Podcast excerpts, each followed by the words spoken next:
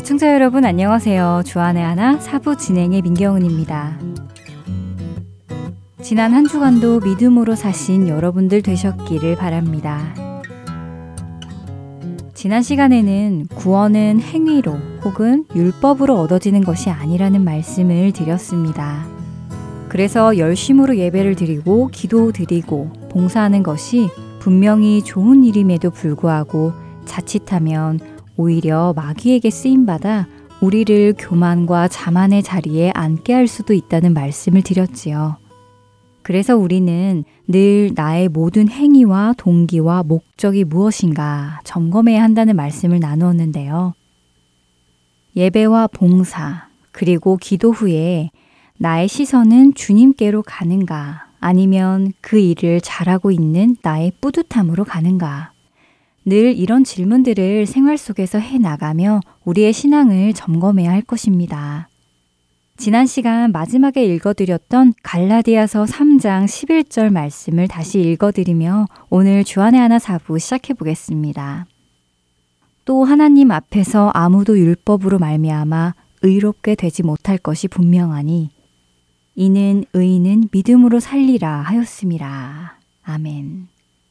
주안의 하나 사부는 여러분들과 함께 신앙의 여정 속에서 만나게 되는 여러 가지 일들을 함께 생각해 보고 있는데요.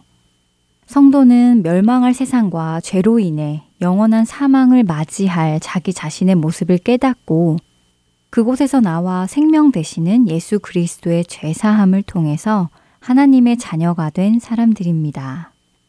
이렇게 하나님의 자녀가 된 그리스도인들은 이 땅에서 허락된 시간 동안 신앙의 여정을 가게 되지요.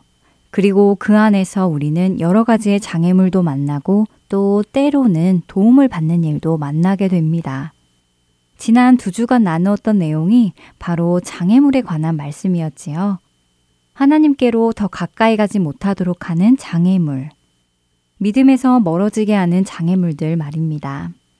오늘은 여러분들과 장애물이 아닌 도움을 얻는 일에 대해 나누어 보려고 하는데요.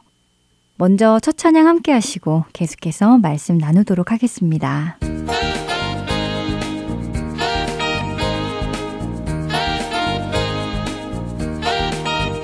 감사함으로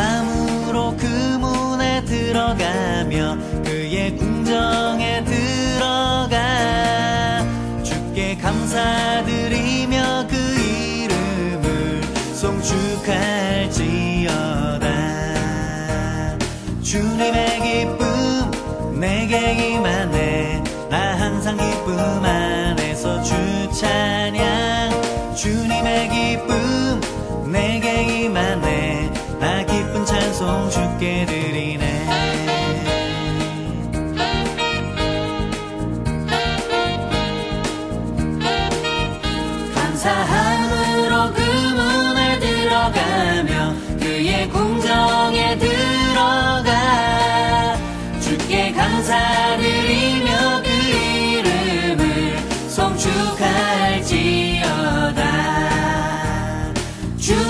기쁨 내게 임하네. 나 항상 기쁨 안에서 주 찬양. 주님의 기쁨 내게 임하네. 나 기쁜 찬송 주께 드리네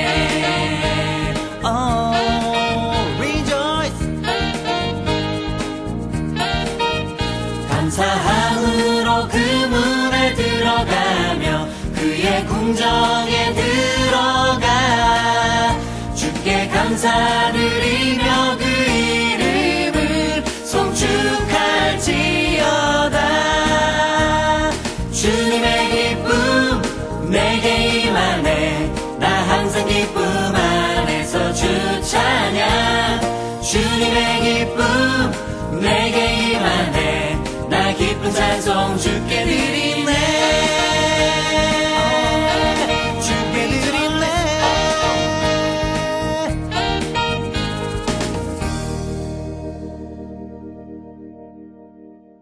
사람들은 누구나 미래를 궁금해 합니다. 미래를 궁금해 한다는 것은 단순히 이 세상 미래에 어떤 일이 일어날 것인가를 궁금해 한다는 말이 아니라 자신에게 어떤 일이 일어날 것인가를 궁금해 한다는 말이지요. 조금 더 구체적으로 말씀을 드리면요. 내가 성공할 것인가, 실패할 것인가, 좋은 일이 일어날 것인가, 나쁜 일이 일어날 것인가, 혹은 이익을 볼 것인가, 손해를 볼 것인가, 라는 이런 것들을 궁금해 하는 것입니다. 바로 이런 이유로 세상에 사는 사람들은 미래를 알려준다는 점쟁이나 무당, 용한 사람들을 찾아다니기도 하는데요. 그들에게 미래를 물어 성공을 쫓고 이익을 쫓고 실패를 피하고 손해를 피하려 하지요. 저도 예수님을 만나기 전에 세상에 속해 살 때는요, 친구들과 타로점을 보거나 사주 카페 등을 방문해 보았었습니다. 미래가 궁금해서였지요. 하지만 이제 그리스도인이 되었기에 더 이상 그런 일은 하지 않는데요. 그러나 우리 그리스도인들도 여전히 미래가 궁금할 때가 있습니다. 특별히 신앙생활을 시작한 지 얼마 되지 않은 경우에는 그런 궁금증이 더욱 많은 것 같은데요. 이런 궁금증이 생길 때 우리는 어떻게 해야 할까요? 다시 예전처럼 점쟁이를 찾아갈 수는 없겠지요. 그렇다면 목사님을 찾아가거나 사역자를 찾아가서 물으면 될까요? 목사님, 이번에 제가 이사를 하려 하는데 어느 동네로 가는 것이 좋을까요? 목사님, 우리 아들이 어느 학교에 지원해야 합격을 할까요? 이번에 모아놓은 돈으로 비즈니스를 하나 하려는데 어느 업종으로 하는 것이 하나님의 뜻이겠습니까? 이런 질문들을 실제로 하시는 분들을 참 많이 배웠습니다. 하지만 이런 그리스도인들의 모습이라면 전에 세상에 살던 때와 무엇이 다를까요? 점쟁이에게 묻던 것을 목사님에게 묻는 것만 달라진 것처럼 보이는데요. 물론 어떤 분들은 그렇게 대답하시기도 하십니다. 예전에는 귀신에게 물어본 것이고, 이제는 하나님께 묻는 것이라고요. 하지만 그것이 정말 그리스도인과 세상 사람들의 차이일까요? 언뜻 생각해 보면 맞는 말 같기도 하지만요, 사실은 그렇지 않다고 합니다. 성경은 우리에게 곳곳에서 우리가 구원을 받았으면 더 이상 세상의 것들을 바라보지 말고 하늘의 것, 영원한 것을 바라보도록 말씀하시기 때문이지요. 골로새서 3장 1절과 2절을 읽어볼까요? 그러므로 너희가 그리스도와 함께 다시 살리심을 받았으면 위의 것을 찾으라. 거기는 그리스도께서 하나님 우편에 앉아 계시느니라. 위의 것을 생각하고 땅의 것을 생각하지 말라. 또한 예수님도 직접 말씀하셨는데요. 마태복음 6장 31절에서 33절의 말씀입니다. 그러므로 염려하여 이르기를 무엇을 먹을까, 무엇을 마실까, 무엇을 입을까 하지 말라. 이는 다 이방인들이 구하는 것이라.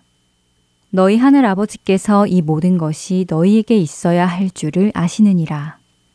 그런즉 너희는 먼저 그의 나라와 그의 의를 구하라. 그리하면 이 모든 것을 너희에게 더하시리라. 어떠세요? 하나님께서 우리에게 어디에 관심을 갖기 원하시는지 아시겠지요?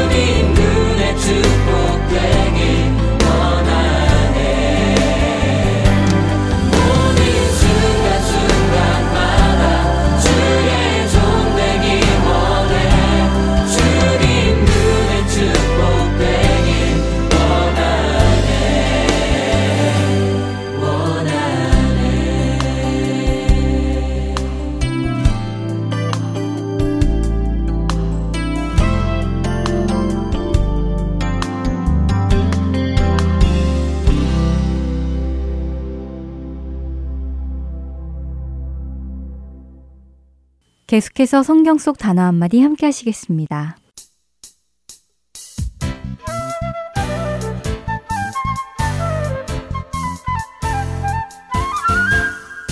여러분 안녕하세요. 성경 속 단어 한마디 진행의 이다솜입니다. 제가 자주 접속하는 성경 말씀을 볼 수 있는 인터넷 홈페이지에는 인기 성경 구절이라는 코너가 따로 있습니다. 그곳에는 여호와는 내게 복을 주시고 너를 지키시기를 원하며 라는 민수기 6장 24절의 말씀이나 아무것도 염려하지 말고 기도로 구할 것을 감사함으로 하나님께 말씀드려라 하는 빌립보서 4장 6절의 말씀처럼 우리가 기쁠 때, 슬플 때 또는 위로가 필요할 때 읽으면 도움이 될 말씀 구절들을 많이 모아놓았는데요. 여러분들도 신앙생활을 하시다 지치시거나 위로가 필요할 때 읽으시는 말씀 구절들이 있으시지요? 저도 지치거나 힘이 들 때 읽는 몇 개의 성경 구절이 있습니다. 그 중에 한 구절이 오직 여호와를 악망하는 자는 새 힘을 얻으리니 독수리가 날개치며 올라감 같을 것이요 다른 박질하여도 곤비하지 아니하겠고 걸어가도 피곤하지 아니하리로다 라는 이사야서 40장 31절의 말씀이지요. 힘들고 지칠 때 이 말씀을 읽으면 왠지 정말 하늘을 향해 날아오르는 독수리의 날개치는 모습이 상상되며 제게도 힘이 생기는 느낌을 받게 됩니다. 그런데 이 구절 안에 제가 잘 쓰지 않아 이해하기 어려운 단어가 있는데요. 바로 악망이라는 단어입니다. 악망. 느낌상으로는 하나님을 바라는 마음 같기는 한데요. 정확한 뜻은 딱히 뭐라고 설명을 할 수가 없더라고요. 그래서 차근차근 그 단어의 뜻을 찾아보았죠. 성경 속 단어 한마디, 오늘은 여러분들과 악망에 대해 나누어 보겠습니다. 먼저 악망의 한자어를 살펴보았습니다. 앙은 우러러보다, 의지하다 라는 뜻을 가진 앙이라는 자와 바라다, 기다리다, 기대하다 하는 의미의 망자가 조합된 단어로 자기의 요구나 희망이 실현되기를 우러러 바라는 것이라고 국어사전은 정의하고 있습니다. 그러나 교회 용어 사전에서는 악망을 하나님께 시선을 고정시키고 온 마음으로 하나님을 사모하는 것이라고 정의하고 있네요. 그렇다면 이 악망이라는 단어가 원어적으로는 어떤 의미가 있을까요? 이사야서 40장 31절에서 쓰인 악망은 카바라는 히브리어로 함께 묵다, 수집하다, 기대하다, 참을성 있게 기다리다 라는 의미를 가지고 있다고 하네요. 악망하다는 이 카바라는 단어가 욥기 7장 2절에서도 쓰였는데요. 그 말씀을 보면 악망의 의미가 더 확실히 와닿는 것 같습니다. 읽어드릴게요. 종은 저녁 그늘을 몹시 바라고 품꾼은 그의 삭슬 기다리나니 여기서 품꾼이 그의 월급을 기다리는 것에 악망을 뜻하는 카바가 사용되었는데요. 어떠세요? 여러분 월급날이 간절히 기다려지지 않으시나요? 바로 그 마음이 악망이라고 하네요. 그런데 악망이라고 번역되는 단어는 카바 하나만이 아니라네요. 시편 34편 5절을 읽어보면 그들이 주를 악망하고 광채를 내었으니 라는 말씀이 나오는데요. 여기서의 악망은 카바라는 히브리어가 아니라 나바트라는 히브리어 단어가 사용되었다고 합니다. 이 단어 역시 우리말로는 악망이라고 번역이 되었는데요. 이 나바트의 원뜻도 살펴볼까요? 나바트의 뜻은 열심히 바라보다, 즉 골똘히 바라보다, 함축적인 의미로 기쁨과 호감과 주의를 가지고 주시하다, 주의하다, 존중하다 등의 의미를 가지고 있습니다. 카바가 기대를 가지고 참을성이 있게 기다리는 것이라면 나바트는 열심을 가지고 주시하며 바라보는 것을 의미합니다. 이스라엘 백성들이 광야에서 불뱀에 물려 고통 속에 죽어갈 때 하나님께서 모세에게 명하셔서 놋뱀을 만들게 하시는 것을 기억하시죠?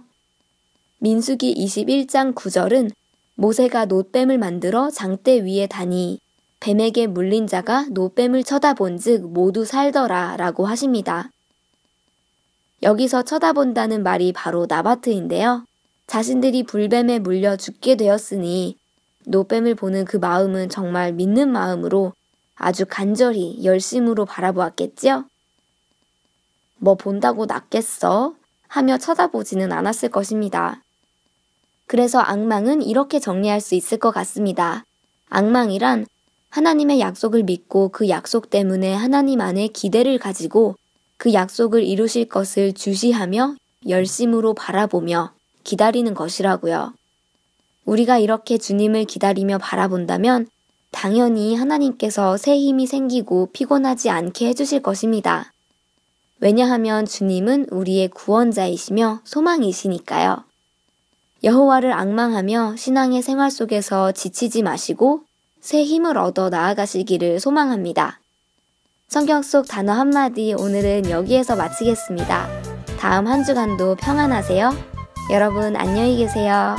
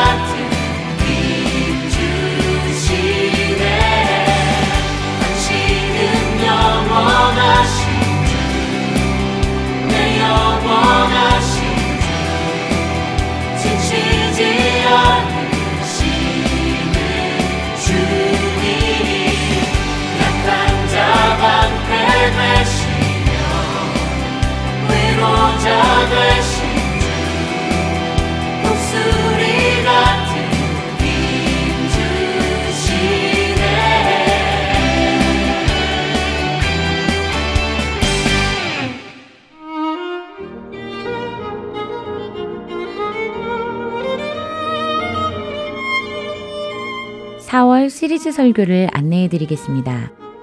4월 1일부터 5주 동안 캘리포니아주 LA에 위치한 한길교회 노진준 목사님께서 성숙한 믿음이라는 주제의 설교를 해 주십니다. 시리즈 설교는 주안의 하나 5부에서 만나보실 수 있습니다.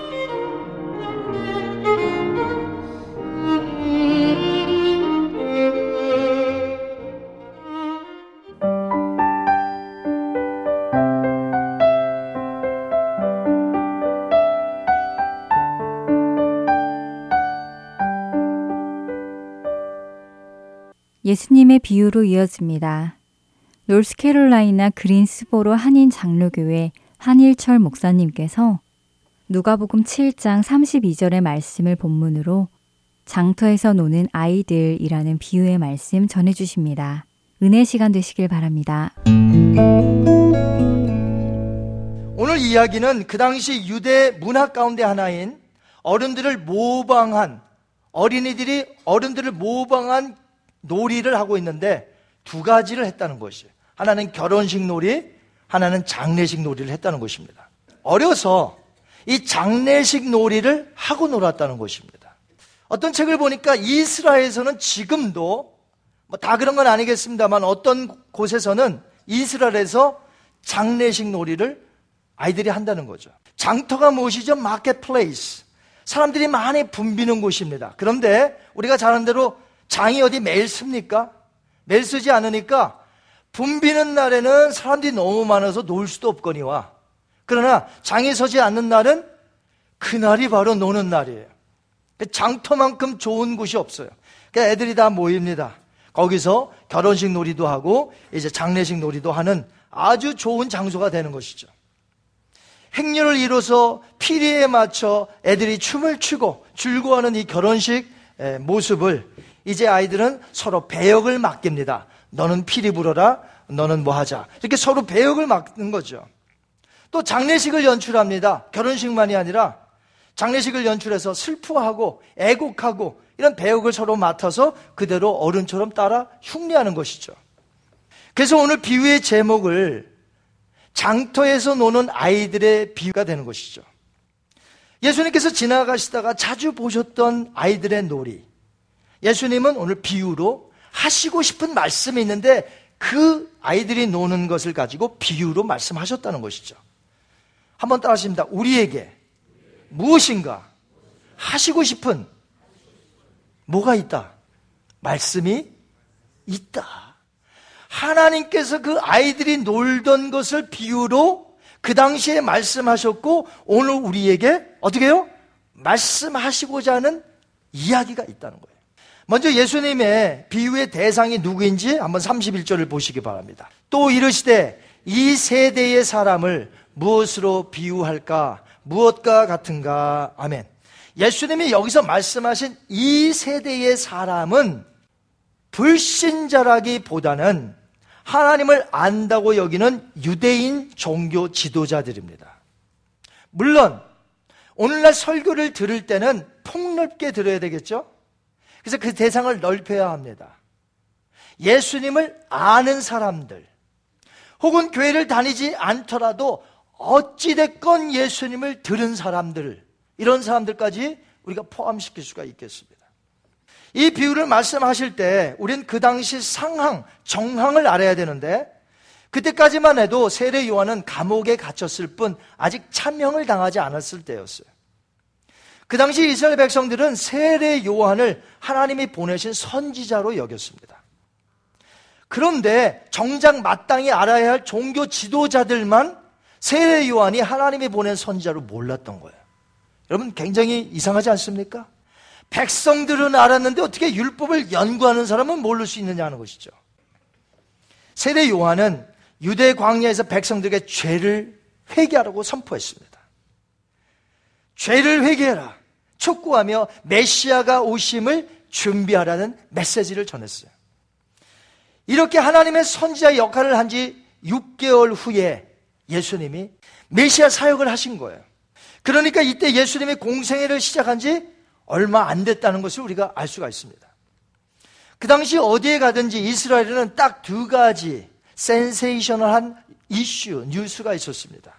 그것은 혜성같이 나타난 선지자 세례 요한, 그리고 기적을 행하시는 예수님. 이 두 사람에 대한 내용이 이스라엘의 센세이션을 일으켰던 것이에요.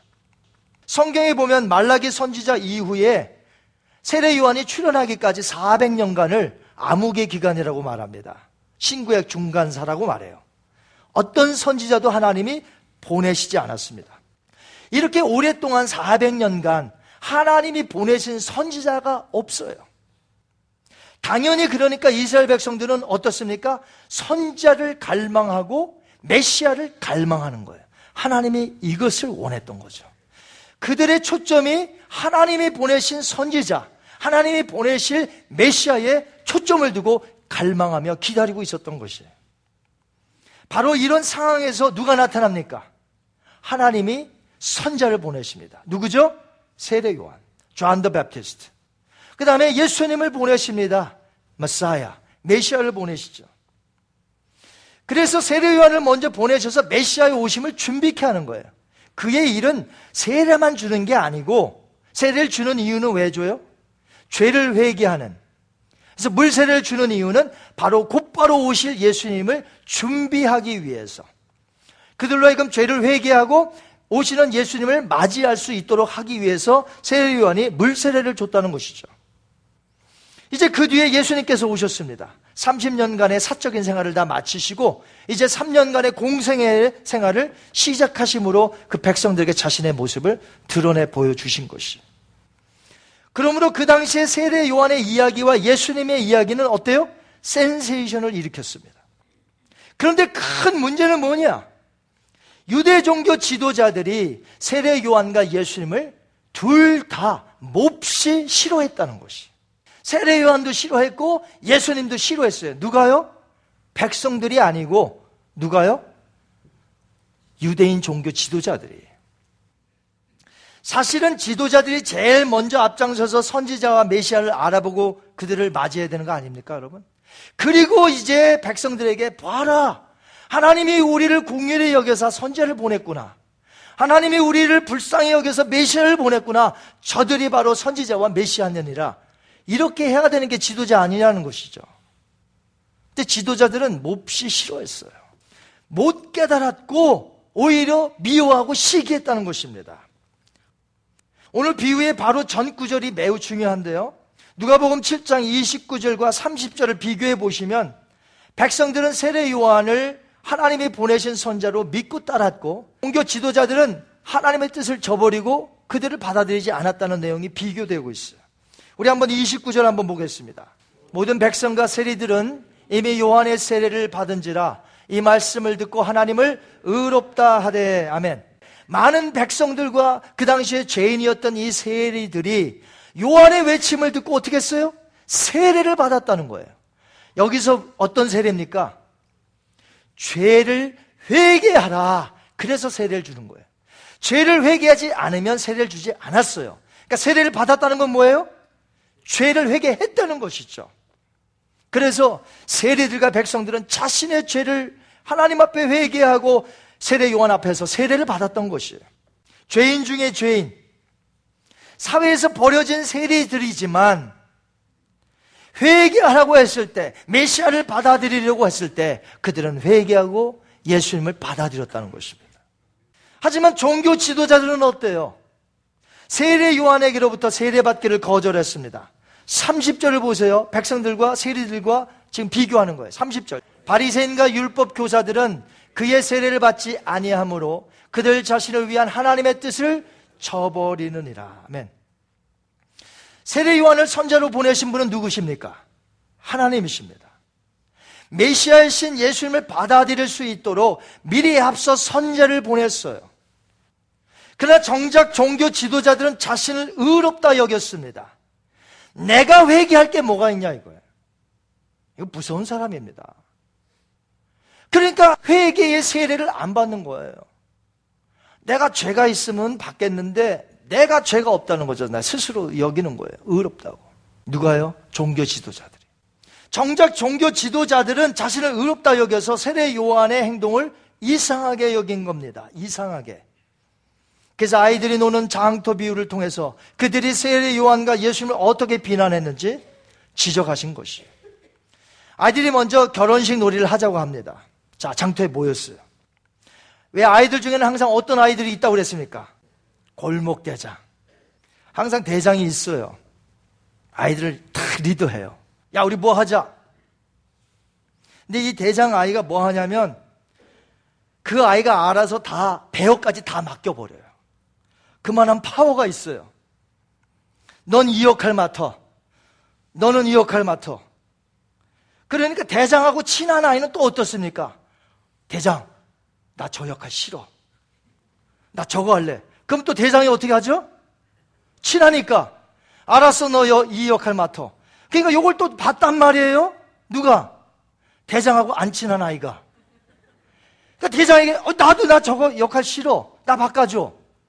그러니까 까불지 마. 넌 그냥 해. 왜? 대장하고 안 친하기 때문에. 이제 결혼식 놀이이기 때문에 대장이 어떤 아이들에게 춤추는 역할을 맡겼어요. 어떤 아이에게. 너는 피 소리가 나면 무조건 춤을 춰야 돼. 너희 역할은 춤추는 거야. 덩실덩실 음악에 따라서 피리 부는 소리에 따라서 너는 춤을 춰. 이렇게 시켰는데 이 배역을 맡은 춤을 춰야 하는 아이가 춤을 안 추는 겁니다. 32절 상반절 한번 보시기 바랍니다. 비유하건대 아이들이 장터에 앉아 서로 불러 이르되 우리가 너희를 향하여 피리를 불어도 너희가 춤추지 않고 아멘. 대장이 배역을 맡겨서 피리 소리만 나면 춤을 추어야 하는 아이가 누구냐? 세례 요한이에요. 누구라고요? 춤을 추지 않는 아이가 누구라고요? 세례 요한이에요. 세례 요한은 그들의 뜻대로 춤을 추지 않았다는 것입니다. 춤을 추지 않고 있으니까 세례 요한을 대놓고 비난하는 거예요. 그 내용이 무엇입니까? 33절 보세요. 세례 요한이 와서 떡도 먹지 아니하며 포도주도 마시지 아니하며 너희 말이 귀신이 들렸다 하더니 아멘.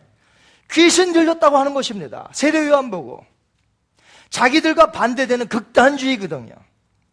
자신들은 떡을 먹고 포도주를 마시는데 세례 요한은 어떤 삶을 살았냐면 그런 삶을 거부하고 날마다 금식하기가 일수고 먹어봐야 메뚜기와 석청만 먹었다는 것이에요. 나시린으로서 금욕주의로 살았다는 것입니다. 그리고 남들이 잘 살지 않는 광야에서 살았어요. 그리고 그의 메시지가 어땠습니까? 임박한 메시아의 심판, 통치를 알리고 지금이라도 회개치 아니하면 도끼가 나무의 뿌리에 있으니 너희는 심판받을 것이다. 그런 회개하라는 엄중한 메시지를 전했던 것이에요. 백성들 중에는 많은 사람들이 그를 선지자로 여겨서 나아가 회개하고 세례를 받았다고 말씀을 들었습니다. 그러나 종교 지도자들은 아니에요. 귀신 들렸다. 저는 귀신 들린 자야. 세례 요한이 선지자라고 아니야. 저는 귀신 들린 자야. 매우 지나치고 극단적인 행동을 보았기 때문에 세례 요한을 보고 귀신 들렸다고 하는 것이에요. 피리를 불면 그냥 따라서 춤을 추면 될 것을 그 춤을 추지 않아서 결국 흥을 깬 자가 누구냐? 세례 요한이라는 것이. 왜 저런 자가 나타나서 지금 제대로 가고 있는 이스라엘 공동체 얼마나 우리가 하나님을 잘 섬기는데 왜 회개하라고 초를 치자 이거죠. 그런데 세례 요한으로부터 바통을 이어받고 사역을 시작한 분이 계십니다. 누굽니까? 예수 그리스도. 종교 지도자들은 예수님을 보니까 더 고민이 깊어진 거예요. 예수님은 한 곳에 머물러 계셨습니까? 세례요한은 어디 있었어요? 유대 광야에만 있었어요. 거기서만 외쳤어요. 근데 이 예수라는 청년은 나타나 갖고 온 전역을 다 다니는 거예요. 다니면서 기적이 일어납니다. 말씀의 권세가 있습니다. 수많은 사람들이 예수님을 따라가려고 합니다. 종교 지도자들이 더 고민이 깊어진 거예요. 더 나아가 금기 사항으로서 그 당시에 여겨졌던 죄인들과 세례들과 함께 식사를 하는 장면들이 여러 번 포착된 것입니다. 종교 지도자들의 비춰진 이런 예수님은 어떤 자일까요? 아이들이 결혼식 놀이를 하던 곳에서 이제 장례식 놀이를 하자고 합니다. 이제 장례식 놀이를 해요. 완전히 극과 극이죠. 이제 장례식 놀이를 하게 되는 이번에도 역시 대장이 아이들에게 배역을 맡깁니다. 장례식 놀이. 우리가 이렇게 고구를 하고 이렇게 울면 너는 아이고 아이고 하는 거 있죠. 우리나라 그런 거 봐서는 참 유대인과 좀 흡사하다고 볼 수도 있는데 그런데 그 아이에게 시켰더니 그 아이가 울지 않는 거예요. 아이고 아이고 해야 되는데 안 하는 거예요. 이 아이가 누구예요? 예수님이에요. 우리가 시키는 대로 배역을 맡겨줬으면 그대로 하면 되는데 와갖고는 안 하는 거예요. 흥이 깨졌습니다. 장례식 놀이가 깨졌습니다. 그러니까 비난하는 거예요. 비난하는 내용이 34절에 나옵니다. 인자는 와서 먹고 마심에 너희 말이 보라 먹기를 탐하고 포도주를 즐기는 사람이요 세리와 죄인의 친구로다 하니 아멘. 세례 요한에게는 떡과 포도주를 먹지 않는다고 해서 귀신 들렸다고 했어요. 그런데 예수님은 어땠습니까? 떡과 포도주를 마시니까 이제 뭐라고 합니까? 먹기만을 탐하고 포도주를 즐기는 자라고 비난하고 나선 것이. 종교 지도자들 눈에 볼 때에 예수님은 세례 요한과 또 다른 극단주의 비춰진 것이죠. 바리새인들은 자신만이 하나님을 잘 섬긴다고 자부하던 사람들입니다. 그런 자들이 회개할 리 없잖아요. 회개란 무엇이냐? 나는 죄인입니다. 하나님 앞에 나는 죄인입니다. 라고 고백하는 사람이 자기가 죄인인 걸 아는 사람이에요. 그런데 종교 지도자들은 어느덧 하나님 보실 때 엄청난 죄를 짓고도 그들은 죄를 회개할 줄 몰랐다는 것이죠. 세례요한이 자꾸만 회개하려니까 싫은 거예요. 좋아할 리가 없어요. 바리새인들과 종교 지도자들은 율법을 아주 잘 지킨다고 스스로 생각을 했습니다. 사랑하는 성도 여러분, 여러분 중에서도 혹시나 내 신앙생활은 참 거울을 보면서 그런 사람이 되죠 아침에. 참 잘생겼어. 그런 분이 있대요. 야 참 넌 어쩜 이렇게 이쁘냐 성형수술 안 하고도. 근데 이제 아침에 거울을 보면서 야 정말 어쩜 이렇게 잘 믿을까?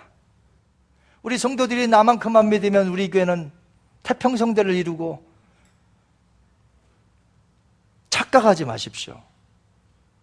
그렇게 생각하는 자가 넘어진 자입니다. 이미. 섰다고 생각하는 자는 이미 넘어진 자예요.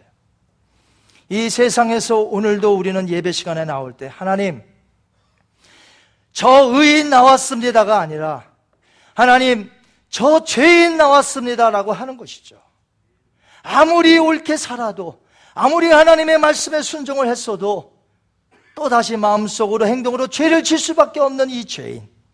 그래서 하나님의 은혜가 필요하고 오늘 우리가 예수 그리스도의 보혈이 필요한 이유가 죄에서 용서함은 이미 받았지만 예전에 그러나 또다시 주님의 피가 필요한 존재이기에 오늘 그리스도의 보혈로 우리가 주님 앞에 나온 줄 믿습니다. 그러니 우리가 어찌 회개하라는 말씀 속에 난 회개할 것이 없습니다라고 말할 사람이 누가 있느냐 하는 것이죠. 근데 바리새인과 종교 지도자들은 우리가 무엇을 잘못했느냐 하는 것이죠. 나는 회개할 것이 없다는 거예요. 그래서 경멸의 대상인 세리와 죄인들과 더욱더 분리되어 더욱더 분리되어 사는 게 경건이요 거룩한 삶인 줄 알기에 그들은 그들을 철저하게 외면시키고 배척했다는 것이죠. 근데 그 금기상을 깼어요. 누가 예수님이. 세리와 죄인들과 함께 식사를 나누는 겁니다. 함께 다니는 것입니다. 그들이 눈에 볼 때 얼마나 괘씸하겠어요.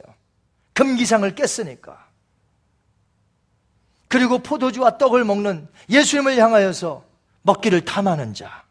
한마디로 자기네들이 싫어하는 일만 골라서 한 게 누구냐? 세례 요한이요. 예수님이었다는 말이죠.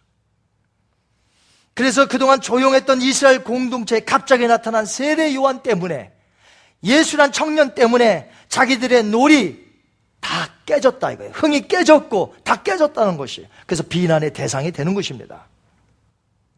예수님에게는 두 가지의 아주 나쁜 표현이 따라붙었어요. 종교 지도자들이 준 것이에요.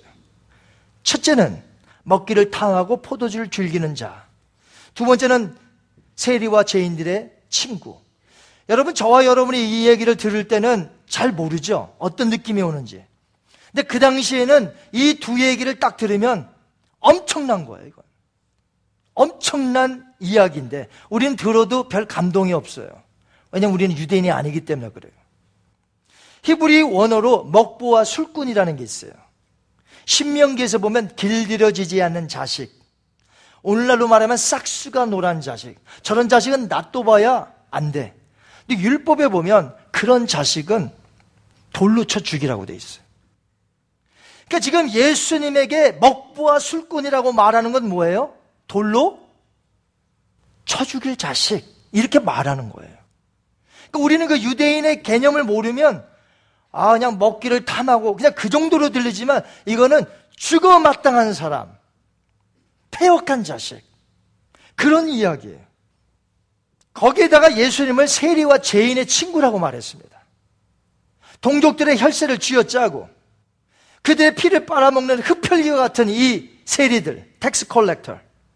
누구냐? 그 당시에 매국노 같은 세리였습니다. 그래서 세리는 증인의 자격도 없고 세리는 강도같이 여겼습니다.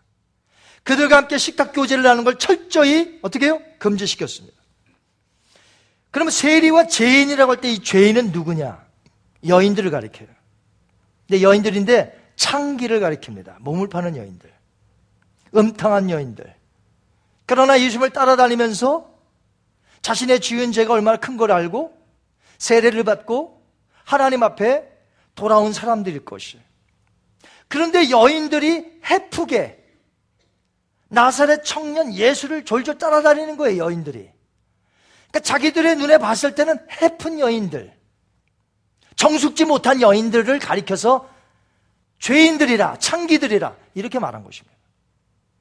한마디로 경건하고 거룩하게 신앙생활 잘하고 있는 자기네 영역에 침범에 들어온 세례 요한과 예수님. 싫은 거예요. 하나님의 백성인 자기들에게 거듭나야 하나님의 나라에 들어올 수 있느니라고 말한 예수님이 싫은 거예요. 죄가 없는 스스로 의롭다고 여긴 사람 자기들에게 죄를 회개를 촉구하는 메시지를 전한 세례 요한을 싫어하는 것입니다. 그래서 세례 요한에게는 귀신 들린 자 그리고 먹부와 술꾼으로 몰고 간 돌로 쳐 죽여 마땅한 사람 예수님을 이렇게 비난한 것이죠.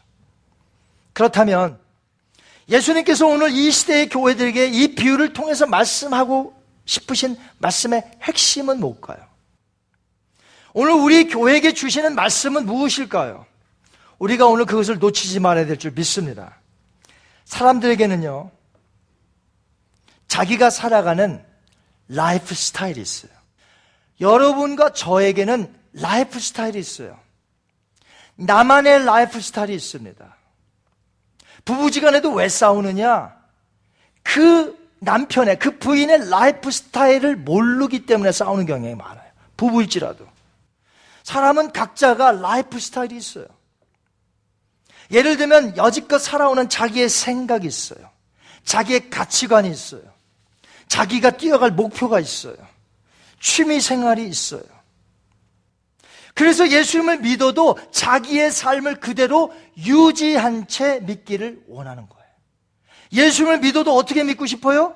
자기의 라이프 스타일을 그냥 두고 그리고 예수님을 믿고 싶은 거예요. 쉽게 말하면 예수님 통해서 영생만 얻고 싶은 거예요. 내 라이프 스타일은 그대로 살고 예수님을 믿음으로 영생만 얻고 싶은 거예요. 마치 유대인 종교 지도자들처럼 예수님에게 우리가 피리를 불면 춤을 추어 주십시오. 우리가 울면 곡해 주십시오. 똑같은 거예요.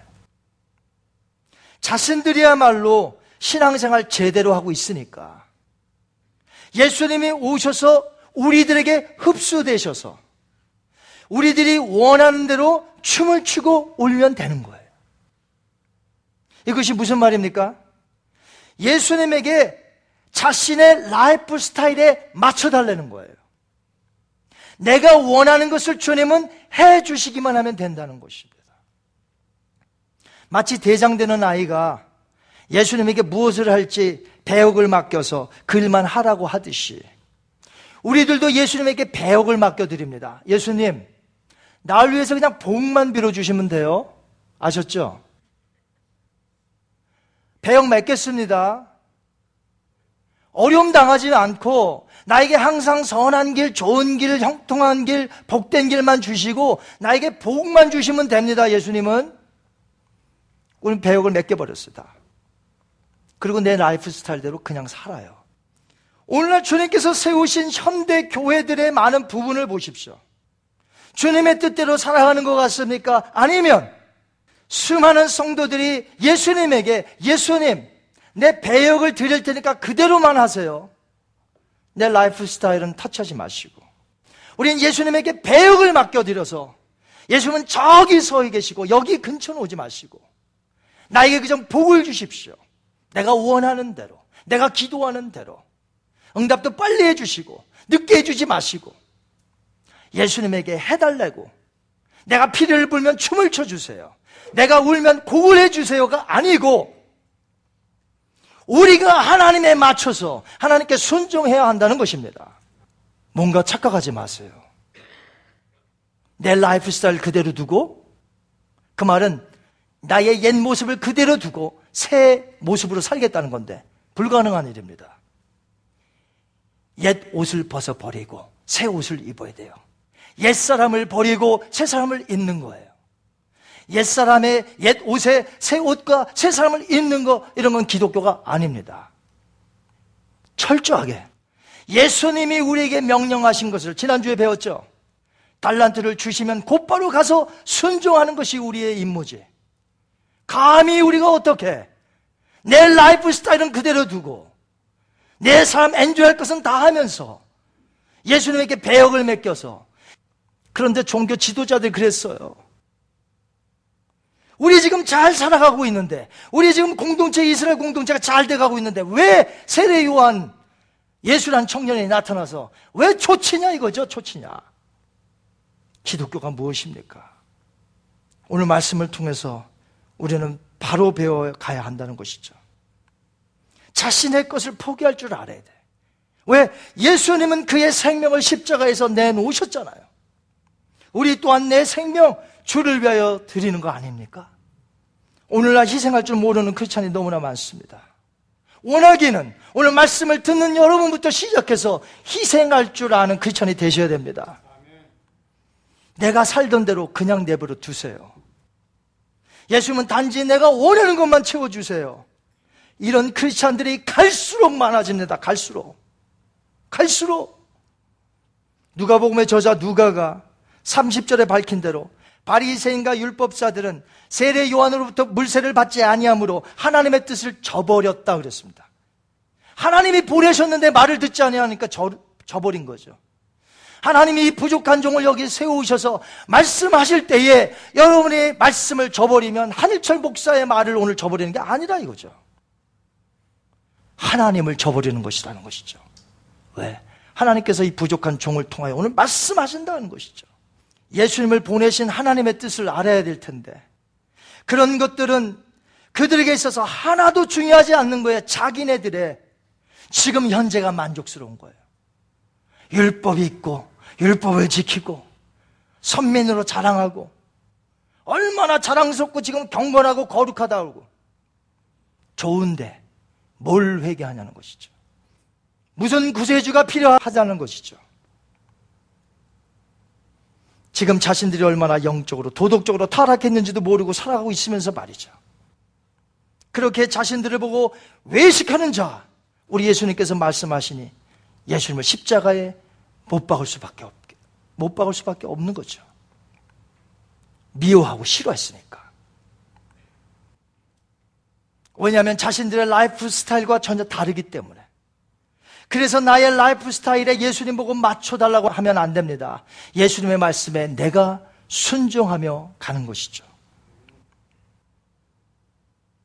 하나님의 뜻이 무엇입니까? 하나님이 이 마지막 시대에 영적인 군사들로 우리를 부르신 줄 믿습니다.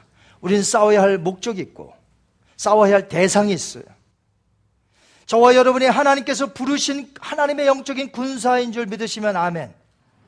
디모데후서 2장 3절과 4절 한번 보겠습니다. 너는 그리스도 예수의 좋은 병사로 나와 함께 고난을 받으라. 병사로 복무하는 자는 자기 생활에 얼매는 자가 하나도 없나니 이는 병사로 모집한 자를 기쁘게 하려 함이라. 아멘. 여러분이 하나님의 좋은 군사로 부르심을 받았습니까? 여기 뭐라고 되어 있어요? 자기 생활에 얼매이는 자가 하나도 없으니 이 말이 무슨 뜻입니까? 이젠 주님을 위해서 산다 이거예요. 목사만, 선교사만, 사모만 주님을 위해서 한평생 사는 것이 아니고 하나님께서 부르신 모든 군사들은 그들의 목숨을 살려주셨기 때문에 모두가 하나님의 군사요 자기를 모집한 그 예수님을 위해서 기쁨으로 내 생활에 얼매지 아니하고 사는 것이라는 것이죠. 고난마저도 고난마저도 내가 예수님을 믿음으로 고난을 당하는 이 고난조차도 주님과 함께 있기에 받아야 한다면 받고 마땅히 우리 자신을 전부 주님 앞에 드리는 것이죠. 내 피리 소리에 주님 춤추어 달라고 하는 게 아니고 내 곡하는 소리에 크게 아이고 아이고 울어달라는 게 아니고 아버지의 뜻에 내가 순종하겠나이다. 사랑하는 성도 여러분, 오늘 말씀을 맺습니다.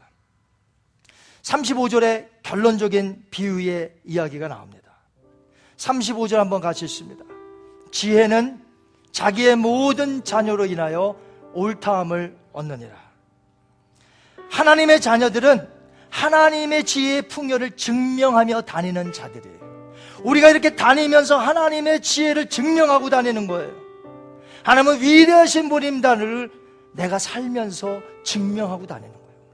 그분의 살아계심을 나타내는 거예요. 만약에 나를 통해서 죽은 하나님을 누군가 발견했다면 나는 지금 오늘 잘못 살고 있든지 크리스찬이 아닌 거예요. 내가 다닐 때마다 누구든지 살아계신 하나님을 볼 수 있어야 돼. 세리와 죄인들은 그 당시 종교 지도자들에게 폐역한 자들이란 명칭으로 거절당했지만 오히려 그들은 세례 요한과 예수님에게 나타난 하나님의 지혜를 보았습니다. 그래서 죄를 회개하고 세례를 받았고 예수님을 따라다니면서 예수님을 메시아로 받아들여 하늘나라의 백성이 된 것이 누가 하나님의 지혜를 깨달은 하나님의 참된 백성입니까? 스스로 의롭다고 여기고 예수님에게 배역을 맡긴 자입니까? 아니면 자신의 죄를 회개하고 하나님 앞에 겸손하게 나와 오늘도 죄를 회개하고 예수님을 받아들입니다. 하는 자가 참된 하나님의 자녀입니까? 오늘 이 시간에 분명히 해두어야 됩니다. 이 시간은 강연도 아닙니다. 내가 왔다 그냥 좋은 말씀 듣고 가는 게 아니라 하나님의 말씀, 전능자의 말씀, 그 위대하신 하나님의 말씀입니다. 이 백성의 입술로는 나를 공경하되 마음은 내게서 멀도다. 예수님이 종교 지도자들을 보고 하신 말씀이에요. 이 백성의 입술로는 나를 존경하되 그렇죠. 예배도 드리고 할 건 다 하니까 마음은 내게서 멀구나. 안 믿는 거예요, 하나님을. 팬인가 제자인가 책에 보면 카일 아이드멜 목사님이 정말 잘 지적한 내용이 있어요. 뭐라고 하셨냐면 대개 크리스찬들인 우리들은 뭔가 사실로 받아들이는 것이 믿음이라고 생각한다는 거예요. 다시 말씀을 드릴게요. 대개 크리스찬들인 우리들은 뭔가를 사실로 받아들이는 것이 믿음이라고 생각한다는 것이. 하지만 성경에서 말하는 믿음은 단순히 머리로 받아들이거나 감정적으로 인정하는 것이 아니에요.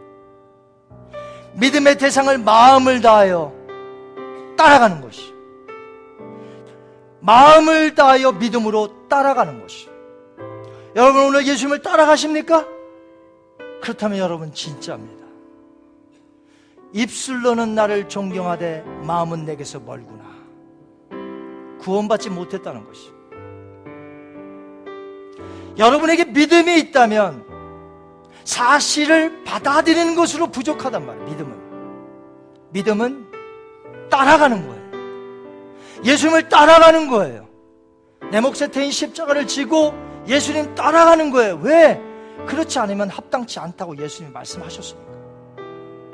예수님 어디를 가든지 wherever you go, I follow you. 주님이 가시는 길이라면 가시 밭길이든 그곳이 어디든 나는 주님을 따라갑니다. 이것이 믿음이란 말이죠. 여러분에게 믿음이 있으십니까? 고백이 있으십니까? 예수님을 안 따라가는데 어떻게 믿음이냐 이거죠. 믿음은 따라가는 거예요. 어디든지 예수님을 따라가는 거예요. 어디든지 따라갈 때 그 끝날이 천국 아니겠습니까? 여러분에게 질문해 봅니다. 여러분은 자신의 죄를 회개하여 예수님의 뜻대로 내 자신을 드리며 믿음대로 철저히 순종하며 주님을 따라가기를 원하십니까? 아니면 믿기는 믿는데 내 라이프 스타일에 예수님이 개입하는 것은 싫고 단지 나에게 복을 주십시오. 내 자녀가 잘 되고 내 비즈니스가 잘 되고 가까이 오지 마시고 거기서 거기서 나에게 복을 주십시오. 이렇게 여기는 사람이십니까? 여러분은 회개한 세리와 죄인들과 같은 분이십니까? 아니면 스스로 의롭다 여기고 입술로만 하나님을 찾고 섬기면서 행동으로는 예수님을 배척했던 바리새인과 종교 지도자들입니까? 오늘 이 시간에 말씀을 들은 후에는 둘로 나눠지는 거예요. 둘로 나눠져서 이 문을 나서는 거예요. 어떤 사람이겠습니까? 어떤 사람이 되시겠습니까? 확실하게 오늘 정하세요. 내 영혼이 확실하게 오늘 정하시기 바랍니다. 내가 어떻게 살아갈지 주님의 뒤를 따라가는 저와 여러분이 되시기를 주님의 이름으로 축원드립니다.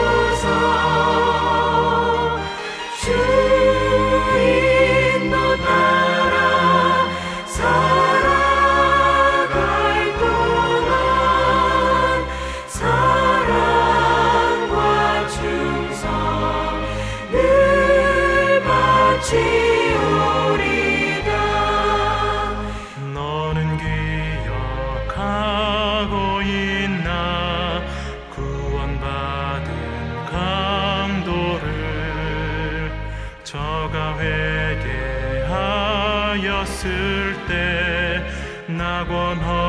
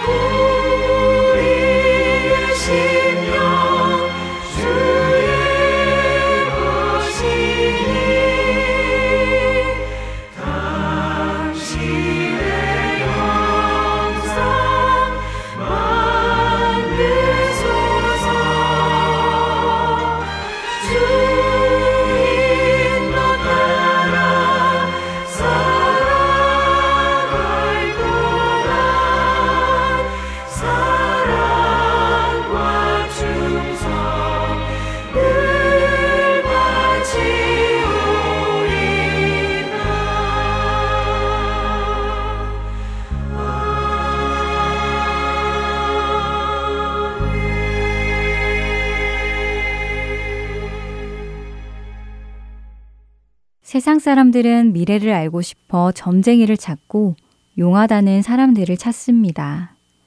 그 이유는 그들의 미래가 확실하지 않기 때문이지요. 불안하기 때문에 미래를 알고 싶어 하는 것입니다. 그러나 우리 그리스도인들은 확실한 미래가 있습니다. 그 확실한 미래가 무엇일까요? 만물의 창조주이신 하나님과 영원한 생명을 누리는 것 아닌가요? 바로 그 확실한 미래 때문에 우리는 더 이상 이 땅의 것들을 생각하거나 바라보거나 또 그것들로 인해 불안해할 필요가 없습니다. 하나님께서 우리에게 주신 구원의 은혜가 어떤 은혜인지를 깨달은 사람은 불안해하지 않게 되어 있지요. 그러니 우리에게 불안한 생각이 들고 미래가 알고 싶을 때 우리는 어떻게 해야 할까요? 네, 맞습니다. 바로 성경의 말씀 앞으로 가야 하는 것입니다. 어, 나는 성경을 잘 몰라. 너무 어려워. 성경 지식이 없어요. 이렇게 말씀하시는 분들도 많이 계시는데요. 그런 걱정은 하지 않으셔도 됩니다. 성경은 하나님의 감동으로 쓰여진 책인데요. 그 말은 하나님께서 우리가 하나님을 더 알게 하시기 위해 사람을 통해 기록하여 전해주시는 것이라는 말씀입니다. 우리를 죽기까지 사랑하시고 그 아들을 주시기까지 사랑하시는 그분께서 우리가 그분을 더 알고자 할 때 알지 못하게 어렵게 말씀하실까요? 숨기실까요? 아닙니다. 그분은 우리가 하나님을 더 알기를 원하시고 기뻐하십니다. 그리고 그 일을 우리 안에 계시는 약속하신 성령님을 통해 일하시는데요. 고린도전서 2장 10절에서 14절까지를 현대인의 성경으로 읽어드리겠습니다. 하나님께서는 성령님을 통해 그 비밀을 우리에게 알려주셨습니다. 성령님은 모든 것을 살피심으로 하나님의 깊은 것까지도 알아내십니다. 사람의 생각을 그 속에 있는 영 외에는 아무도 알 수 없듯이 하나님의 생각도 하나님의 영 외에는 아무도 알지 못합니다. 우리는 세상의 영을 받지 않고 하나님께서 주신 성령을 받았습니다. 이것은 하나님이 우리에게 은혜로 주신 선물을 우리가 알 수 있도록 하기 위한 것입니다. 이것을 말하는데도 우리는 인간의 지혜에서 난 말로 하지 않고 성령님이 가르치신 말로 합니다. 다시 말해서 영적인 진리는 영적인 말로 설명하는 것입니다. 거듭나지 못한 자연인은 하나님의 성령이 주시는 것을 받아들이지 않습니다. 그런 것은 영적으로만 이해할 수 있는 것이기 때문에 그들에게는 어리석게 보일 뿐만 아니라 그들은 그것을 깨달을 수도 없습니다. 성경은 우리에게 분명히 말씀하고 계시지요. 우리는 세상의 영이 아닌 성령을 받았고 그 성령님께서는 하나님께서 우리에게 은혜로 주신 것들을 알 수 있도록 하신다고 말씀하십니다. 깨닫게 하신다는 것이지요. 이제부터 우리 안에 계시는 그 약속의 성령님을 의지하여 하나님 아버지의 뜻을 알기 위해 성경 말씀을 읽어나가 보시면 어떨까요? 반드시 하나님께서는 여러분에게 하나님을 나타내실 것입니다. 약속의 말씀을 믿고 성경을 읽기 시작해 보세요. 한 주간도 성령의 도우심을 따라 말씀 속에서 하나님을 만나는 우리 모두가 되기를 소원해 보며 주안의 하나 사부 마치도록 하겠습니다. 지금까지 함께 해주신 여러분들께 감사드리고요. 저는 다음 시간에 뵙겠습니다. 안녕히 계세요. 허무한 시절 지날 때 깊은 한숨 내쉴 때 그런 풍경 보시며 단식하는 분 있네 고와 같이 너희를 버려두지 않으리. 내가 너희와 영원히 함께 하리라. 허무한 시절 지날 때 깊은 한숨 내쉴 때 풍경 보시며 단식하는 분인데 고와 같은 너희를 버려두지 않으리. 내가 너희와 영원히 함께 하리 하리라. 성령이 오셨네. 성령이 오셨네. 내 주에 보내신 성령이 오셨네.